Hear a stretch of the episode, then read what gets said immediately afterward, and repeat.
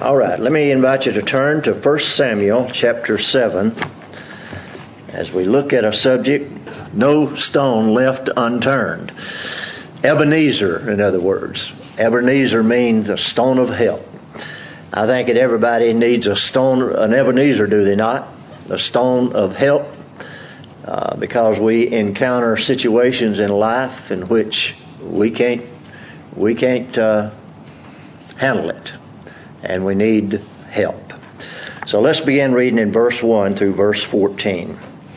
And the men of Kirjath Jearim came and fetched up the ark of the Lord, and brought it into the house of Abinadab in the hill, and sanctified Eleazar his son to keep the ark of the Lord. And it came to pass, while the ark abode in Kirjath Jearim, that the time was long, for it was twenty years, and all the house of Israel lamented after the Lord. And Samuel spake unto all the house of Israel, saying, If you do return unto the Lord with all your hearts, then put away the strange gods and Ashtaroth from among you, and prepare your hearts unto the Lord, and serve him only, and he will deliver you out of the hand of the Philistines. Then the children of Israel did put away Baalim and Ashtaroth, and served the Lord only.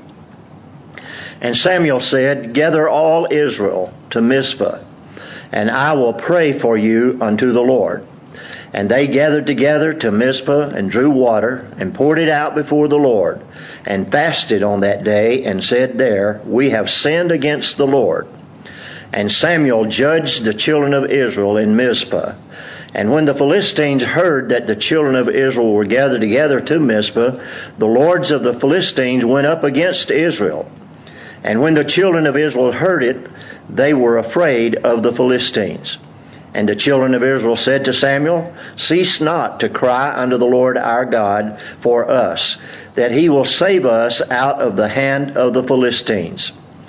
And Samuel took a sucking lamb and offered it for a burnt offering holy unto the Lord. And Samuel cried unto the Lord for Israel, and the Lord heard him. And as Samuel was offering up the burnt offering, the Philistines drew near to battle against Israel. But the Lord thundered with a great thunder on that day upon the Philistines and discomfited them. And they were smitten before Israel. And the men of Israel went out of Mizpah and pursued the Philistines and smote them until they came under Bethcar. Then Samuel took a stone and set it between Mizpah and Shen and called the name of it Ebenezer, saying, Hitherto hath the Lord helped us. So the Philistines were subdued, and they came no more into the coast of Israel. And the hand of the Lord was against the Philistines all the days of Samuel. And the cities which the Philistines had taken from Israel were restored to Israel, from Ekron even unto Gath and the coast thereof did Israel deliver out of the hands of the Philistines. And there was peace between Israel and the Amorites. Let's have a word of prayer.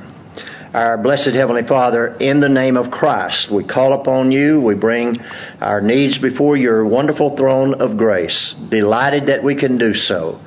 And we know that we're welcome there because your word declares unto us for us to come boldly to the throne of grace. And so we come tonight uh, seeking you and beseeching you that you would look down upon us, that the blessed, Holy Spirit would open our hearts as we have opened up your word of grace, that would have understanding thereof and make the application that is appropriate for the time. May you be honored and glorified in everything that is said, uh, said and done, and may your people be blessed and instructed into the paths of righteousness for your name's sake. In the name of Christ, we pray these things. Amen. Now, this is a wonderful story. It's got a wonderful storyline. And I think the storyline is simply this that when it comes to the spiritual welfare of his people, God leaves no stone unturned. And we are, we're going to see that, examine that, and do uh, a study of it to help us to uh, find help in time of need, so to speak. Now, memorials were a pretty common thing and still are in the history of Israel.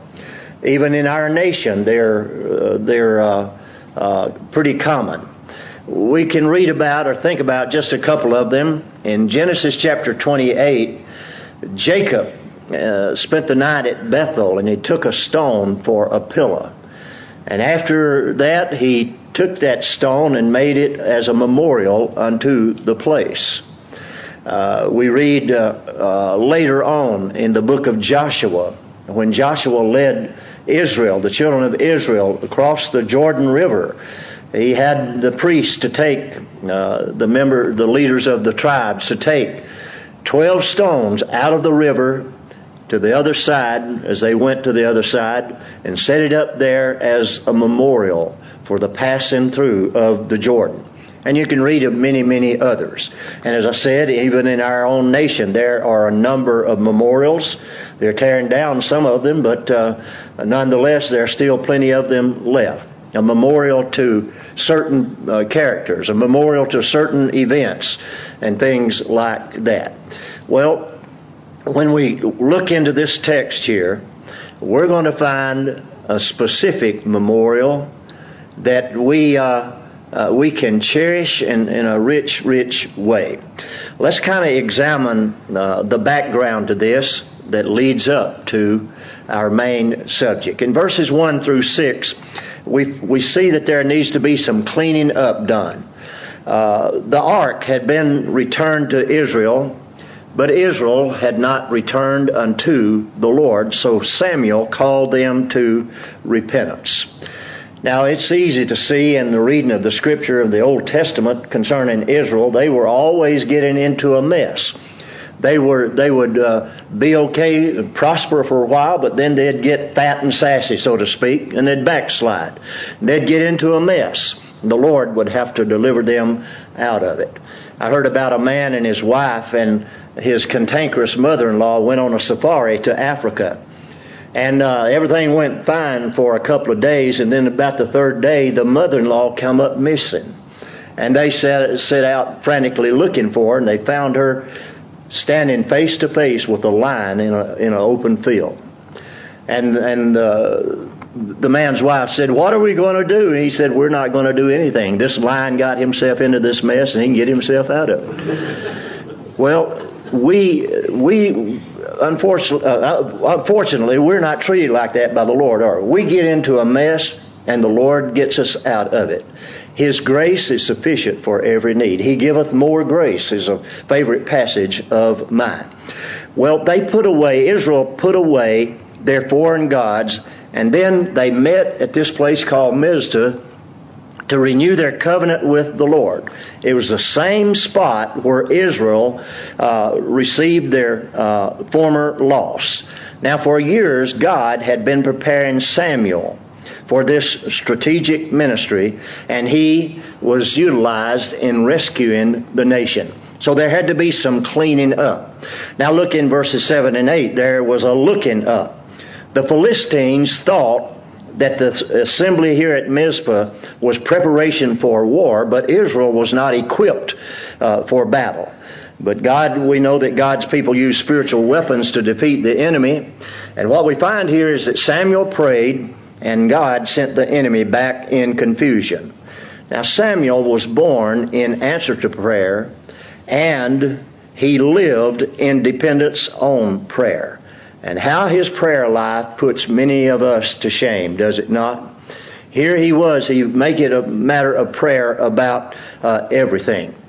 It has been said that Christ was more willing to go to the cross than we do to the throne of grace. And I believe that. Uh, I recently heard a man talk about a, a survey that was done about how many, how long a person, average Christian spends in prayer per day, and you'll be amazed. Five minutes. The average Christian spends five minutes a day in prayer. Preachers do a whole lot better than that. They spend, on the average, seven minutes. We sing Sweet Hour of Prayer. But how many of us know of a person who spends an hour a time at prayer. Prayer was something that Samuel depended upon. Now look at verses 9 through 11. There was an offering up. Here was worship. Here was praise. And when God is praised, He is glorified. Look at this Psalms 50 and verse 23. Uh, look at look at this wonderful statement given to us.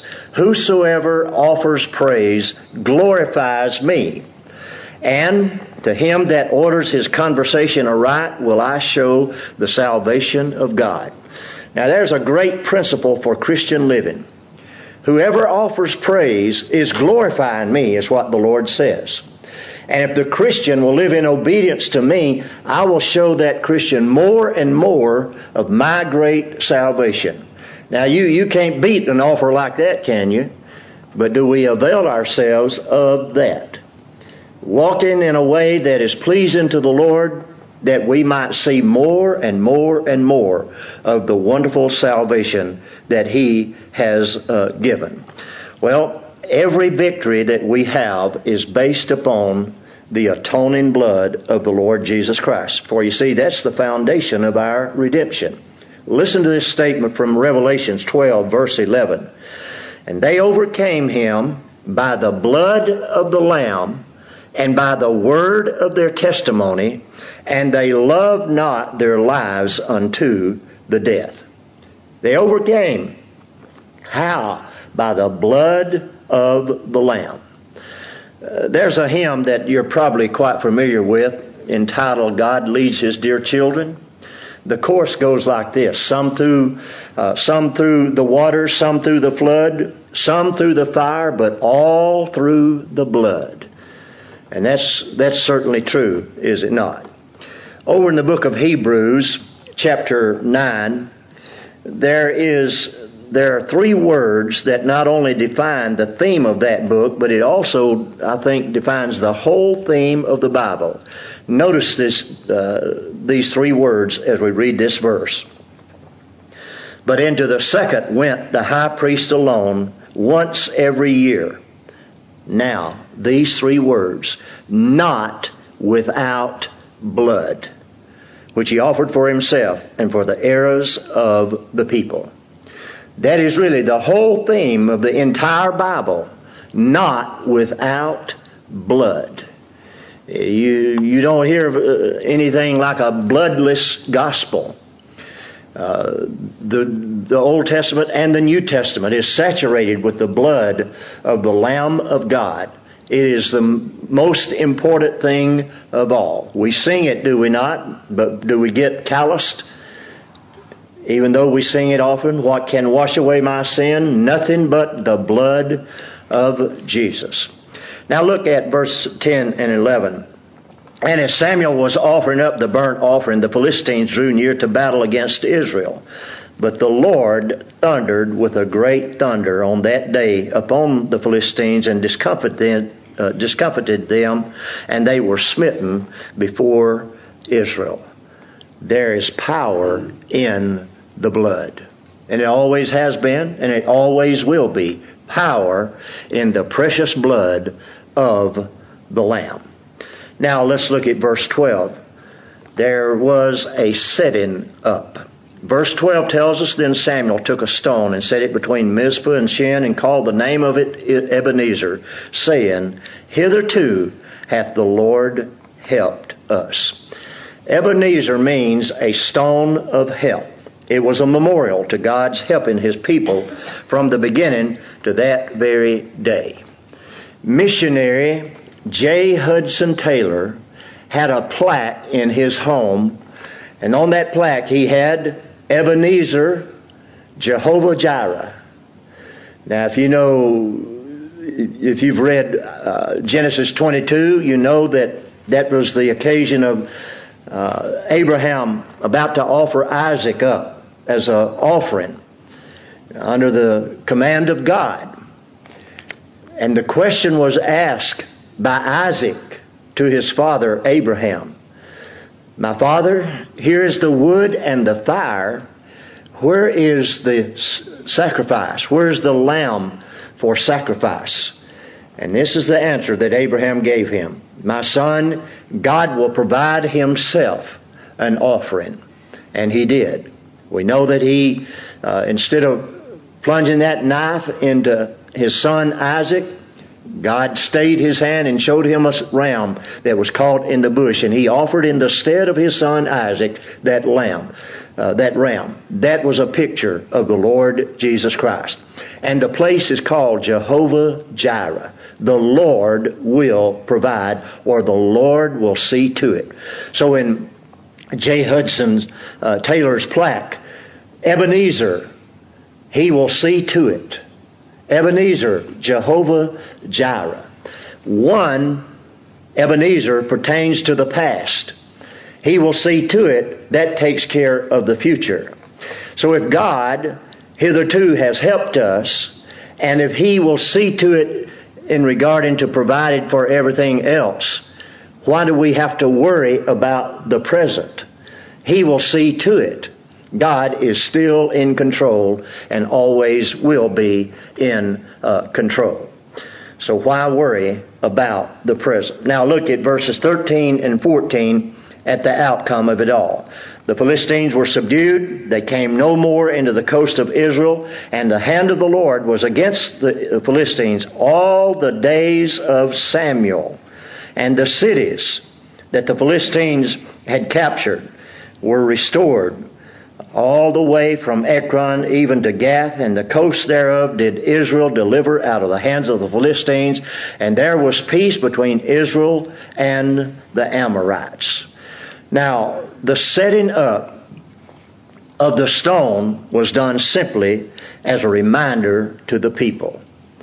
The stone had no power or significance other than uh, to stand as a testimony to the power of God as the people from day to day would walk by that stone, they would be reminded of the glory that took place there. Now, what application can you and I draw from this? How can we relate to this in our own Christian experience? Every one of us, if we bear the name Christian, we need Ebenezer's to help us. We need to be enabled to say, Thus far has the Lord helped us ourselves. So, what can, what Ebenezer's might we see in the Scripture that relate to us about God's divine help? Let, us just think about some experiences in the Scripture that would uh, uh, relate to it. I think about the woman at the well. There she was at midday, in the heat of the day, why? Because she wanted no one to see her. Why? That because she was living in a bad situation.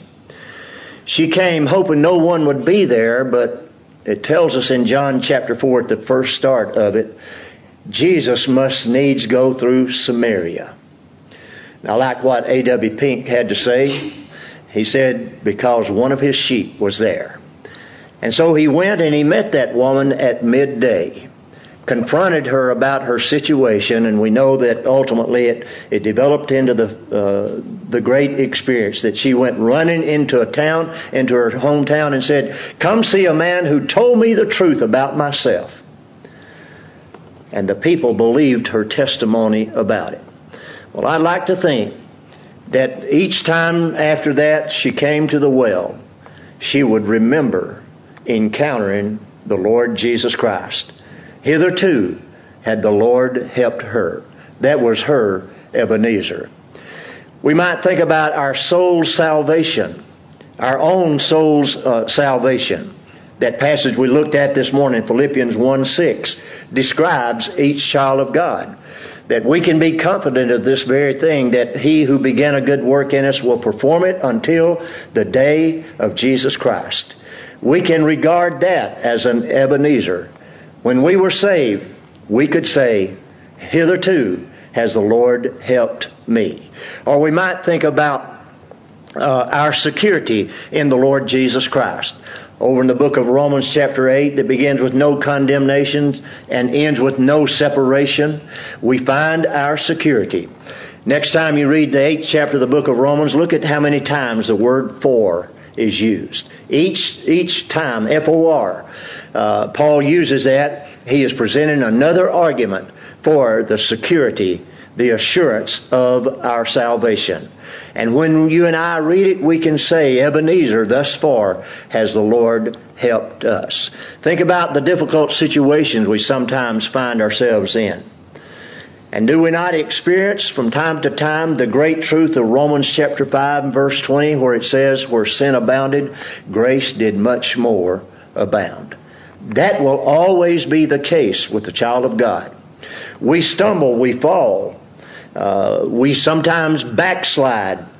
But if we belong to the Lord, He'll see to it though, that though we stumble and fall, we shall not be utterly cast down. Hitherto, has the Lord helped us. Or we might think about Paul in 2 Corinthians chapter 12 who had the thorn in the flesh. Three times he asked the Lord to remove it. But the Lord finally said, My grace is sufficient for you. Paul responded by saying, Well, I therefore will glory in my tribulations, because in weakness I am made strong. Hitherto have I been helped, even by weakness or affliction or something like that. The psalmist said, Before I was afflicted, I went astray.